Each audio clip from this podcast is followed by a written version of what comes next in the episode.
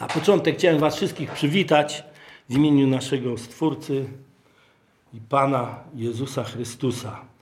A tematem dzisiaj będzie temat z, Ewangelii Jana. Z trzeci rozdział, szesnasty wiersz. Widzę, że wiele osób się uśmiecha, czyli po prostu jest to wiersz bardzo znany.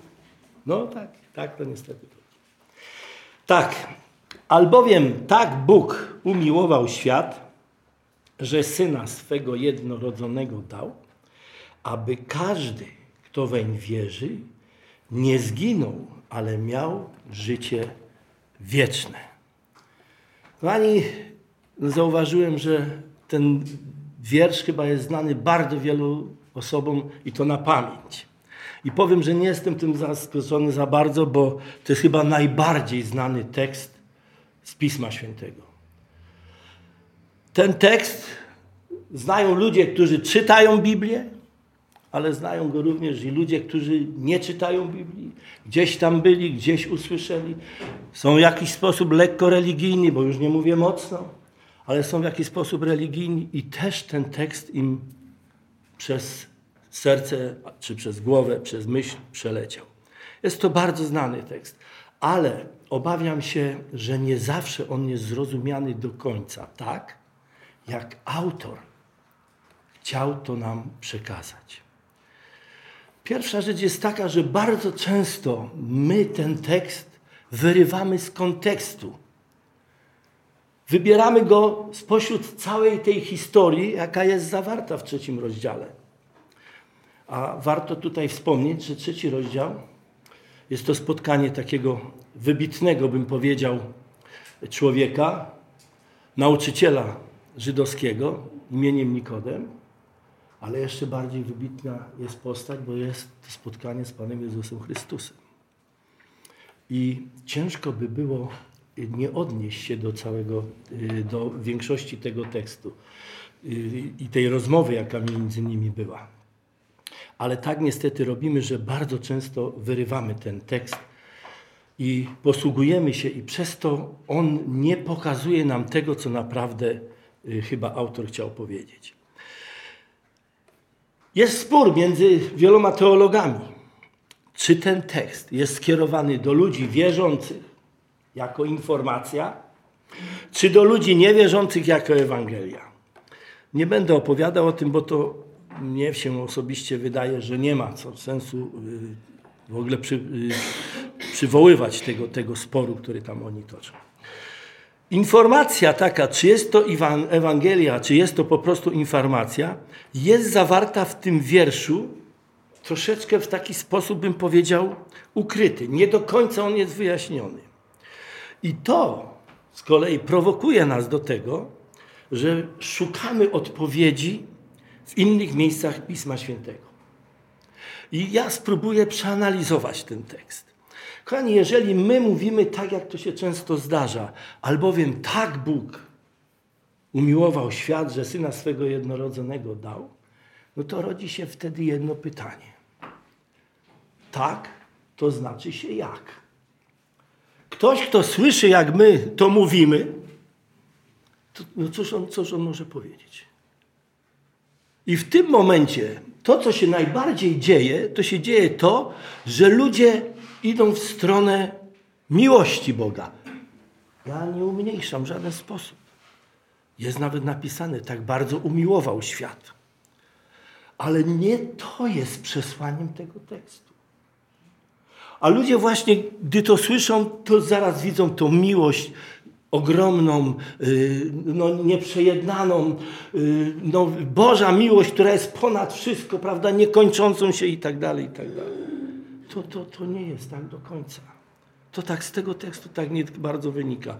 I człowiek, który nie zna tej historii Nikodema i Pana Jezusa, a musimy powiedzieć sobie jeszcze jedną rzecz, że spotkanie Nikodema z Panem Jezusem to jest początek działalności Pana Jezusa, nie? Bo to jest spotkanie opisane po cudzie w Kanie Galilejskiej, nie? A cud galilejski był pierwszym, czytamy, cudem jaki Pan Jezus dokonał. I to jest początek działalności. I teraz dowiaduje się ktoś, że tak Bóg umiłował świat, że Syna swego dał. On będzie się pytał, jak. Ale pierwszą rzeczą, jaką chciałbym zwrócić uwagę, jest słowo, które tu występuje Bóg. Albowiem tak Bóg. Gdy jechałem do siebie do domu, po drodze jest taki piękny pomnik i napis na nim jest tylko jedynemu Bogu chwała. No, wspaniałe słowa. Ale pod spodem jest zdjęcie pewnej pani, o której czytamy w Biblii. No ja nie wiem, czy to jej zdjęcie, no to bym źle powiedział, ale odnośnik, taki obraz jest tego. Jest zdjęcie y, i symbol pewnej pani, o której czytamy, że porodziła Syna Bożego. I teraz tak sobie stanąłem, kiedyś popatrzałem na to i teraz bym sobie tak powiedział, no gdybym teraz tym ludziom, którzy ten pomnik pobudowali, powiedzieli tak, macie rację. To jemu Bogu chwała. Bogu Abrahama, Izaaka i Jakuba. Jestem ciekawy, co by mi wtedy odpowiedzieli. Podejrzewam, że zbyt szczęśliwi by nie byli. Ale tak to niestety wygląda. My teraz ludzie często mówią o Bogu, ale muszą wiedzieć, o jakim Bogu mówimy. Ten tekst mówi o Bogu, Stwórcy nieba i ziemi. Bo tylko do ingerencji w ten świat ma ten, który ten świat stworzył. On jest Twórcą. On jest Twórcą i On ma prawo cokolwiek ingerować, zrobić z tym światem. Przecież opowiadanie takie, że to jest ten sam Bóg, tylko ma inne imię. I u nich się nazywa Mahomet, a u nich Allah. To jest bzdura, to jest brednia. To jest brednia, to jest kłamstwo. Przecież oni w ogóle, ci ludzie w ogóle nie są bogami. Nigdy bogami nie byli, nie są i nie będą. To jest jakaś, jakaś wielka pomyłka. I Słowo Boże wam właśnie o tym mówi. I przeczytam fragment, o jakim Bogu tutaj jest mowa. A przeczytam go z pierwszej księgi Mojżeszowej, z 14 rozdziału, od 17 wierca. Mowa tu jest o Abrahamie, który wracał po zwycięstwie na Kedorlaomerem i królami, którzy z nim byli. Wyszedł mu na spotkanie król Sodomy do Doliny Szewe, Doliny Królewskiej. Melchizedek, zaś król Salemu, wyniósł chleb i wino, a był on kapłanem Boga Najwyższego. I błogosławił, mówiąc: Niech będzie błogosławiony Abram przez Boga Najwyższego, Stworzyciela nieba i ziemi. I niech będzie błogosławiony Bóg Najwyższy, który wydał nieprzyjaciół Twoich w ręce Twoje. Abram dał mu dziesięcinę ze wszystkiego, co posiadał. Bóg, o którym tutaj czytamy, to jest nasz Bóg. To jest Bóg Biblii. Bóg Abrahama, Izaaka i Jakuba. Żaden inny tu nie wchodzi w grę. I musimy to doskonale wiedzieć i powiedzieć. Bo ludzie to, co mają w głowach, to niestety, no, sam na sobie wiem, że to nie jest nic, co może się Bogu podobać. I to jest pierwsza rzecz. Druga rzecz. Czytamy, że albowiem tak Bóg umiłował świat, że Syna swego jednorodzonego dał. Pani, nie wiem dlaczego wielu ludzi myli określenia syn jednorodzony, a syn pierworodny. Oczywiście to są dwie różne rzeczy. Ale zwróciłbym uwagę, że, i to również się posłużę Pismem Świętym, że Bóg ma swego syna pierworodnego. I to jest zapisane, kochani, yy, w, czwarty, yy, w drugiej księdze Mojżeszowej, w czwartym rozdziale.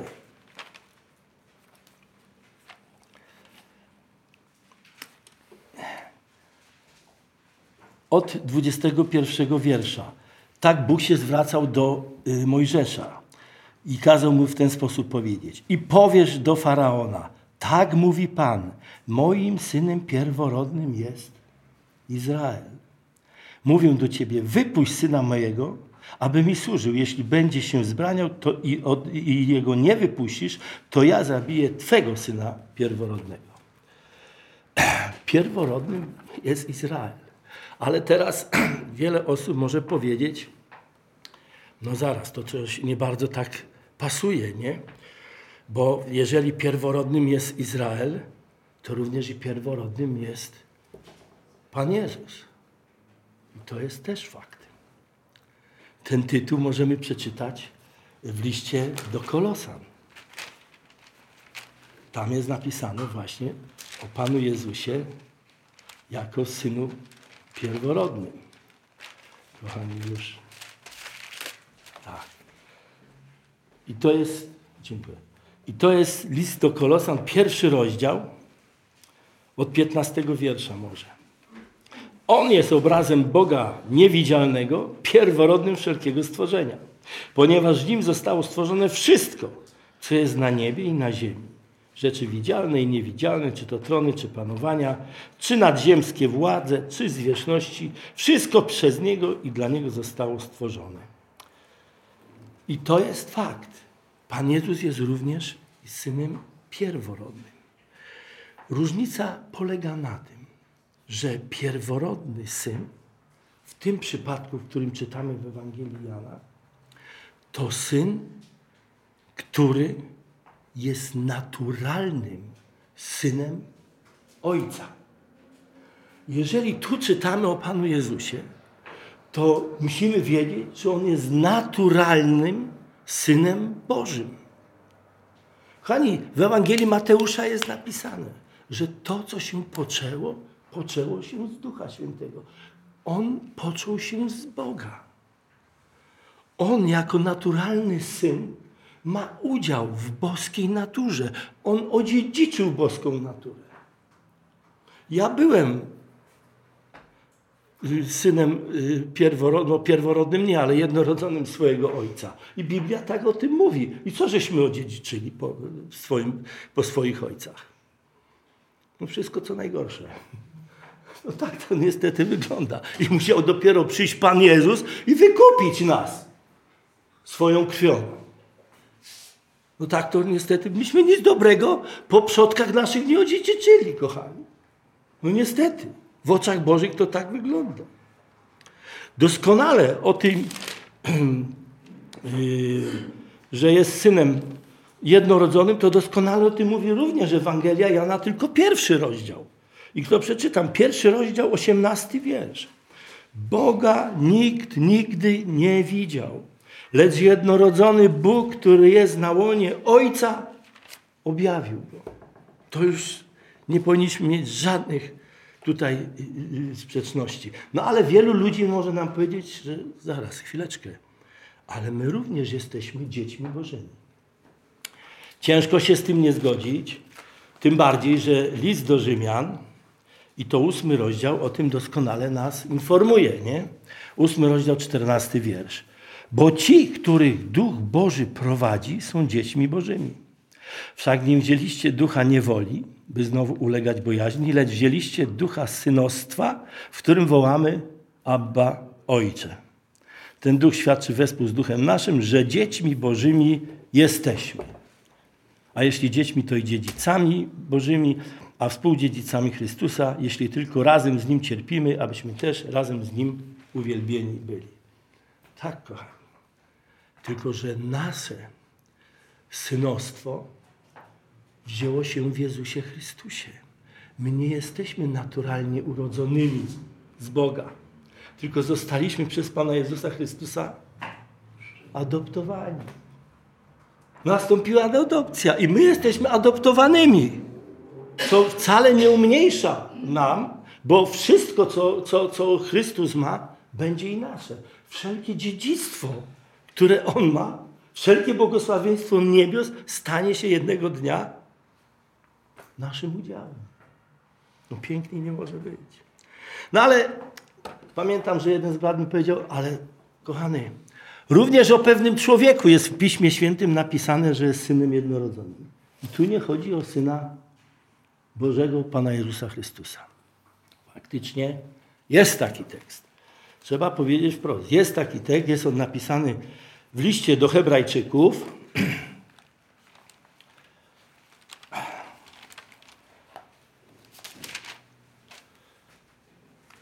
Tak, jedenasty rozdział, siedemnasty wiersz.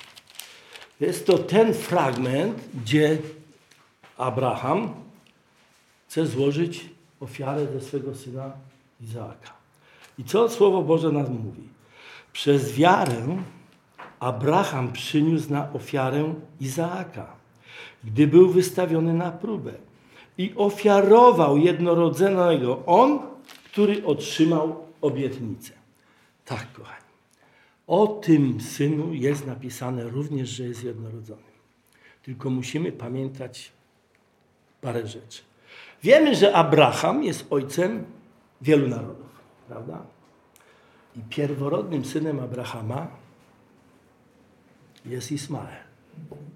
Ale on się rodzi z niewolnicy. Natomiast Izaak jest synem jednorodzonym z Abrahama i z jego żony Sary. Po śmierci Sary Abraham ma jeszcze drugą żonę, Keturę, i ma z nią bodajże sześciu synów. Bodajże, ale to już by trzeba było sprawdzić. Ale dlaczego o tym mówię? Dlaczego właśnie Izaak? Bo Izaak jest jedynym synem obietnicy. On jest synem obietnicy. I mało tego wszystkiego.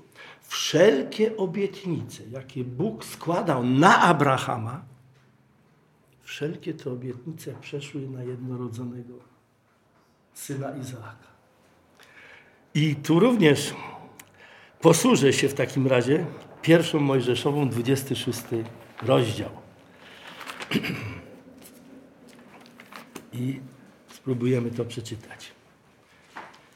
26 rozdział od pierwszego wiersza. Potem nastał głód w kraju, inny niż ów pierwszy głód, który był za czasów Abrahama. I poszedł Izaak do Abimelecha, króla filistyńskiego, do Geraru. I co się stało? Wtedy ukazał mu się Pan i rzekł, nie chodź do Egiptu, nie mieszkaj w kraju, o którym ci powiem. Zamieszkaj, mieszkaj w kraju, w którym ci powiem. Mieszkaj jako gość w tym kraju, a ja będę z Tobą i będę Ci błogosławił, gdyż Tobie i potomstwu Twemu dam te wszystkie kraje i dochowam przysięgi, jaką dałem Abrahamowi, ojcu Twojemu. Rozmnożę potomstwo Twoje jak gwiazdy na niebie i tam potomstwo Twemu, yy, potomstwu Twemu wszystkie te kraje, a wszystkie narody ziemi będą błogosławione przez potomstwo Twoje. I to jest ta różnica, która wypływa. Boża obietnica dana Abrahamowi przechodzi na pierworodnego i jednorodzonego syna, syna jednorodzonego syna Izaaka. I to ma prawo, wtedy Izaak, Słowo Boże go ma prawo nazwać go synem jednorodzonym. I teraz tak, również w tym wierszu szesnastym czytamy, że Bóg dał swego syna.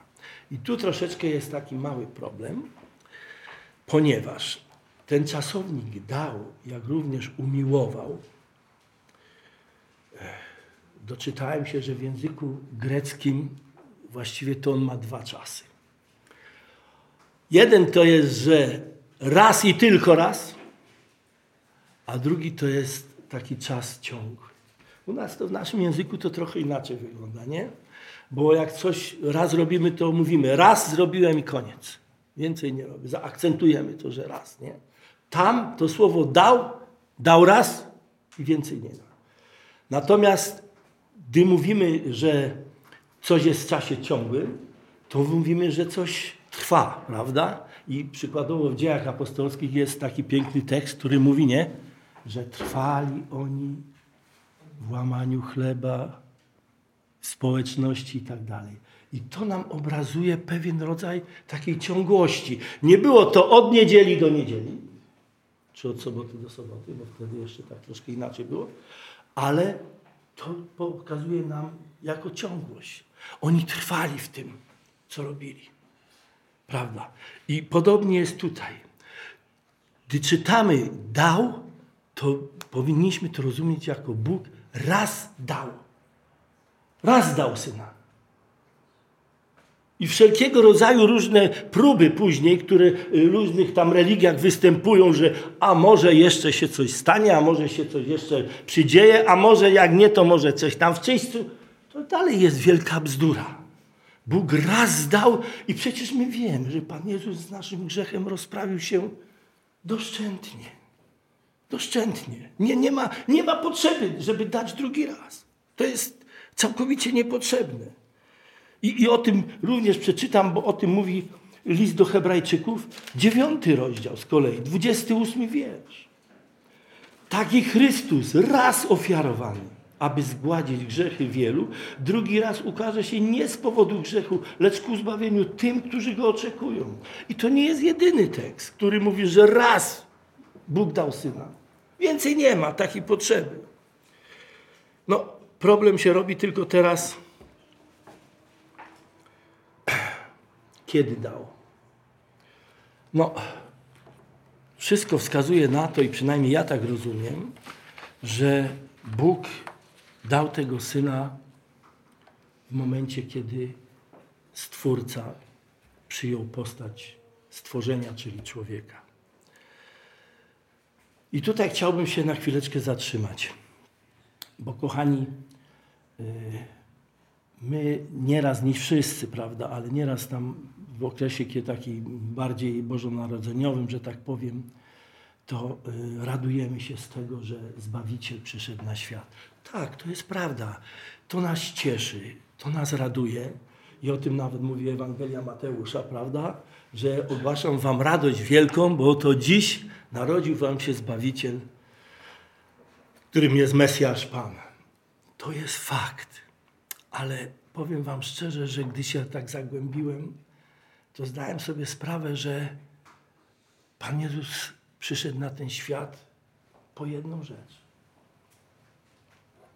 Po śmierci. On przyszedł, aby umrzeć. My, jak się rodzimy, albo nam się dzieci rodzą, przynajmniej w moim przypadku tak było. Chciałbym, żeby żyło ze mną radosne, szczęśliwe. W ogóle nie przychodziło mi to do głowy. A tu, kochani, jest troszkę inaczej. Bóg dał syna. I powiedział mu, dobrze, idziesz na ten świat umrzeć. To nie jest tak. Rodzic szykuje się w tyle głowy coś takiego bardzo, o czym byśmy raczej woleli zapomnieć, nie? Ale nie ma innej możliwości. Bóg pogodził się. Dobrze, idziesz umrzeć. Co on wtedy czuł jako ojciec? To jest warto się zastanowić, kochani. On był z nim zawsze. Do samego krzyża, do Golgoty. My to, to czytamy, nie? W ostatniej chwili odwrócił się. On dla niego umarł. Co czuł Bóg, dając swego syna? Co czuł Pan Jezus, gdy przyszedł na świat? Ja pamiętam, jak byłem z moją żoną w takim jednym wspaniałym kraju i tam widzieliśmy y, namiot spotkań był zbudowany. W oryginalnych rozmiarach, taki jak był, ze wszystkimi tymi przyrządami, oczywiście nieoryginalnymi. I była również zasłona, o której czytamy w Ewangelii, że jak, Bóg, jak Pan Jezus umarł, to zasłona rozdarła się na. Jeden z uczestników tej wycieczki zadał pytanie wtedy, jak rozumieć to rozdarcie zasłony? I ta pani, bo to kobieta była, mówi, kochani, wy jesteście z Polski, wy będziecie inaczej to widzieć. Ona spodziewała się, że my mamy takie bardziej e, prokatolickie spojrzenie, nie? Ale niestety nie mieliśmy takiego, mieliśmy bardziej chrześcijańskie. I ona mówi, my jako Izraelczycy, którzy się nawrócili do Jezusa, inaczej tego nie odbieramy, jak tragedię Ojca. Bóg rozdzierając tą zasłonę, to tak jakby rozdarł swoje szaty. Pamiętacie historię yy, Jakuba, nie? gdy dowiedział się, że jego syn Józef nie żyje, z rozpaczy rozdarł szaty. I ci Żydzi tak to rozumieją. I powiem wam szczerze, że byłem bardzo mile zaskoczony, bo wielu teologów, o których my nawet książki mamy i czytamy je, również w ten sam sposób to widzi. My się skłaniamy do tego, że rozdarła się zasłona, aby wejść do miejsca najświętszego. Ale ona również i symbolizuje tragedię. Bożą tragedię. Ojca. To tylko tak troszeczkę. Teraz jeszcze pozostaje nam jedno wspaniałe słowo, które mówi o tym, że tak Bóg miłował, umiłował świat. Kochani, ciekawą rzeczą jest, bo e, ten Jan, który napisał prawdopodobnie te słowa, to jakbyśmy otworzyli sobie y, pierwszy list Jana, drugi rozdział,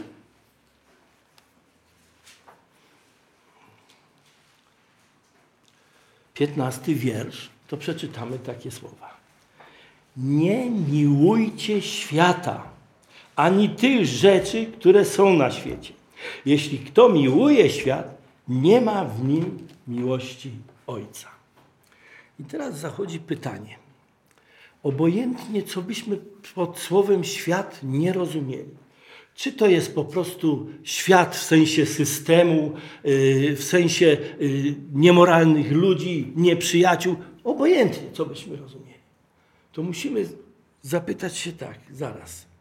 Bóg może miłować ten świat? A mnie nie wolno miłować? Dlaczego mnie nie wolno miłować? Nie wiem, czy żeście się kiedyś zastanawiali nad tym. Kochani, to jest Boża prawda. Bóg może miłować świat. Dlaczego? Bo Bóg ma, tak jak wspomniałem wcześniej, swoją boską naturę. Jego boska natura, że tak powiem, bezpiecznie jest w stanie miłować ten świat. Mało tego, jego boska natura oddziaływuje na świat a świat nie oddziaływuje na jego boską naturę. Jego boska natura jest w stanie zaingerować w świat, ale świat nie jest w stanie zaingerować w jego boską naturę. A jak się ma teraz sprawa z nami? Całkiem inaczej. My jako ludzie posiadamy naszą ludzką, ziemską naturę. Jak tylko widzimy coś w świecie ładnego, to zaraz nam się oczy uśmiechają, tak jak Ewie, nie? W Edenie zobaczyła jaki ładny owoc i zapragnęła. Nam zaraz się serce raduje, oczy otwierają i chcemy to mieć. Nie potrafimy bezpiecznie miłować świata, tak jak miłuje to Bóg. Świat nas pociąga. Taki był kiedyś wspaniały muzyk, on już nie żyje, prawda? Świetny gitarzysta i wokalista i tak dalej. Kochani, ja pamiętam, byłem młody i któregoś dnia on wylansował takie okulary, wiecie, okrągłe, ciemne. No, byli tacy, którzy nosili je przed nim, nie? To byli ludzie niewidomi. On myślał, że on pierwszy ubrał. To nie jest prawda. Ale wszyscy popatrzyli, na drugi dzień wszyscy zapragnęli mieć te okulary. Nawet je nazwano od jego nazwiska, nie? Wiecie o kim mówię. Lenonki, bo to John Lennon wylansował. Wszyscy chcieli mieć. I tak my ludzie reagujemy na świat. Świat by dawno nas połknął. Dawno. Gdyby właśnie nie Boża interwencja i ten fakt, że Duch Święty mieszka w nas i nas od tego wszystkiego odsłania, ratuje, chroni, to dawno byśmy już w tym świecie byli obojga nogami utopieni ponad głowę. Natomiast Bóg, tak jak powiedziałem, może miłować świat, bo świat nie jest w stanie cokolwiek zrobić Jego boskiej naturze. Jeszcze nam pozostaje jedno słowo, bardzo ciekawe w tym wierszu, ponieważ ono mówi, brzmi, że nie zginął, ale miał żywot wieczny. Każdy, kto weń wierzy, nie zginął, ale miał żywot wieczny. Żywot wieczny, no nie będę y, go opisywał, bo naprawdę y, ja sobie go nie jestem w stanie wyobrazić, a co dopiero, żeby teraz używać słów i w jakiś sposób przekazać. Każdy z Was może sobie życie wieczne z Panem Jezusem na swój sposób wyobrazić. I zachęcam do tego. To jest wspaniały relaks dla y, serca, dla, dla umysłu, dla wszystkiego. Ale co teraz, jak zrozumieć słowo nie zginął? Co to znaczy? Oczywiście końcem zginięcia czy zaginięcia zawsze będzie śmierć. Ale w tym przekazie prawdopodobnie chodzi o coś innego. Tu nie chodzi tylko o śmierć, ale tu chodzi o to, czy jesteś użyteczny dla Boga. Kochani, myśmy się nie tak dawno przeprowadzali i to, co znajdowałem w domu, to nie będę opowiadał, bo to byśmy musieli do rana zostać, ale to było nieprawdopodobne. Rzeczy, które w ogóle nie były potrzebne. No musiały być kiedyś mi potrzebne do czegoś, ale kochani, tak wyobraźmy sobie, na co mi ułamane z ręką kombinerki czy obcęgi. No kiedyś były potrzebne, zrobiły swoje, zamiast wyrzucić je na śmietnisko, to nie wyrzuciłem. A tak naprawdę powinienem tak zrobić. I to słowo nie zginąć, to dotyczy nas ludzi. Bo jeżeli my przestajemy być użyteczni dla Boga, to kochani, owszem, dalej jesteśmy ludźmi, ale stajemy się bezużyteczni. I gdzie jest nasze miejsce? Na śmietnisku. Nasze miejsce jest na śmietnisku. Judasz przestał być użyteczny dla Boga, sprzeciwił się. Przez trzy lata nie chciał słuchać, gdzie serce jego zatwardziało. Stał się bezużyteczny i on naprawdę wylądował na śmietnisku. To jest miejsce y, takie, y, znaczy ja tego nie widziałem, ale to jest takie miejsce, gdzie śmieci tam się wyrzuca. To jest tragedia. Nie ma gorszej rzeczy dla chrześcijanina, kiedy przestaje być bezużyteczny dla Boga. To śmietnisko, to ono symbolizuje, wiecie, to miejsce, które jest stworzone dla diabła, przeznaczone dla diabła i jego aniołów. No chyba zrobimy wszystko, żeby być użytecznym w rękach Boga. Bóg jest w stanie zniszczyć świat. I przypomnijmy sobie historię Noego. Jedna rodzina. Bóg żałował, że stworzył człowieka, prawda? I w pewnej chwili mówi: zniszczę wszystko. Zniszczę wszystko. I prawdopodobnie by nas dzisiaj nie było, gdyby się co nie okazało, że Noe i jego rodzina są posłusznymi narzędziami w rękach Boga. I Bóg powiedział Noemu: Słuchaj, zbudujesz arkę. Ja podejrzewam, że on nawet się nie zastanawiał, tylko tak jak stał, to poszedł wziął swoich trzech synów, żony tych trzech synów, prawda, i swoją żonę i mówi, zaczynamy budowę. Prawdopodobnie tak to wyglądało, bo, bo on był posłusznym w ręku Boga. Ale reszta świata jaka była? Bezużyteczna. I Bóg zniszczył wszystko. Wszystko. I kiedyś się ta historia prawdopodobnie, jestem przekonany, powtórzy. Nie potopem, żeby było jasne. Nie potopem, ale się powtórzy. Był też taki człowiek, Paweł miał na imię. On był również, o nim jest w dziejach apostolskich napisane, że y, był posłusznym narzędziem w ręku Boga. I to Pan Jezus mu obiecał. Mówi, o, on jeszcze zobaczy, ile wycierpi dla mojego imienia. I Paweł był posłusznym, mimo cierpień, jaki miał.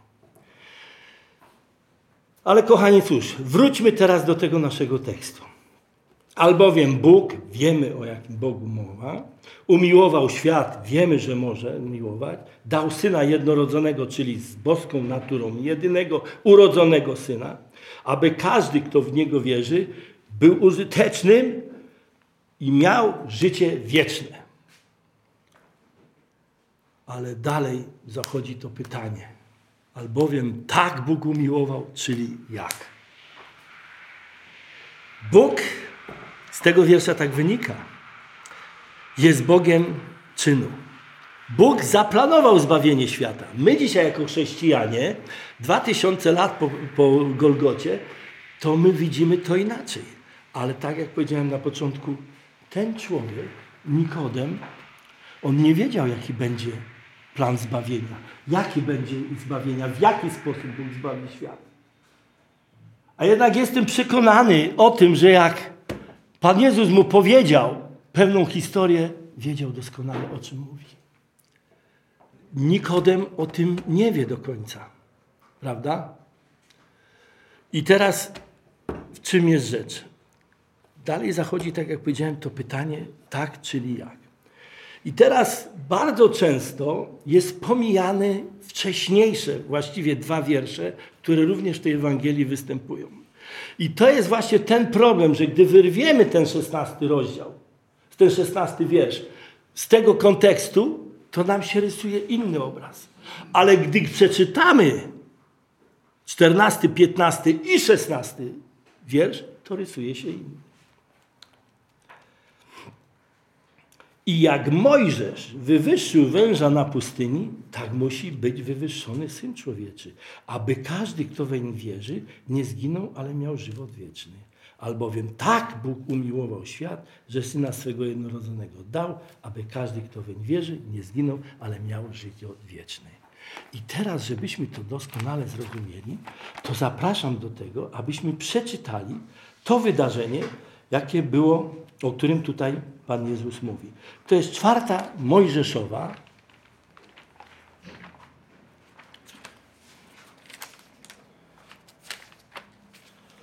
dwudziesty pierwszy rozdział od czwartego wiersza. Od góry Chor wyruszyli potem ku Morzu Czerwonemu, aby obejść ziemię Edom, lecz lud zniecierpliwił się w drodze.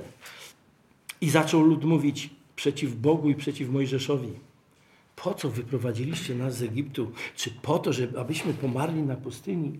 Gdyż nie ma chleba ani wody i zbrzydł nam ten nędzny pokarm. Wtedy zesłał Pan na lud jadowite węże, które kąsały lud i wielu z Izraela pomarło. I przyszedł więc lud do Mojżesza i rzekł, zgrzeszyliśmy, bo mówiliśmy przeciwko Panu i przeciwko Tobie. Módl się do Pana, żeby oddalił od nas węże i modlił się Mojżesz za lud. I rzekł Pan do Mojżesza, zrób sobie węża i osadź go na drzewcu. I stanie się on, i stanie się, że każdy ukąszony, który spojrzy na niego, będzie żył. I zrobił Mojżesz miedzianego węża i osadził go na drzewcu. A jeśli wąż ukąsił człowieka, a ten spojrzał na, niego, na miedzianego węża, pozostawał przy życiu. Kochani, to jest właśnie opis tego, co Bóg dokonał i co przekazał temu Nikodemowi.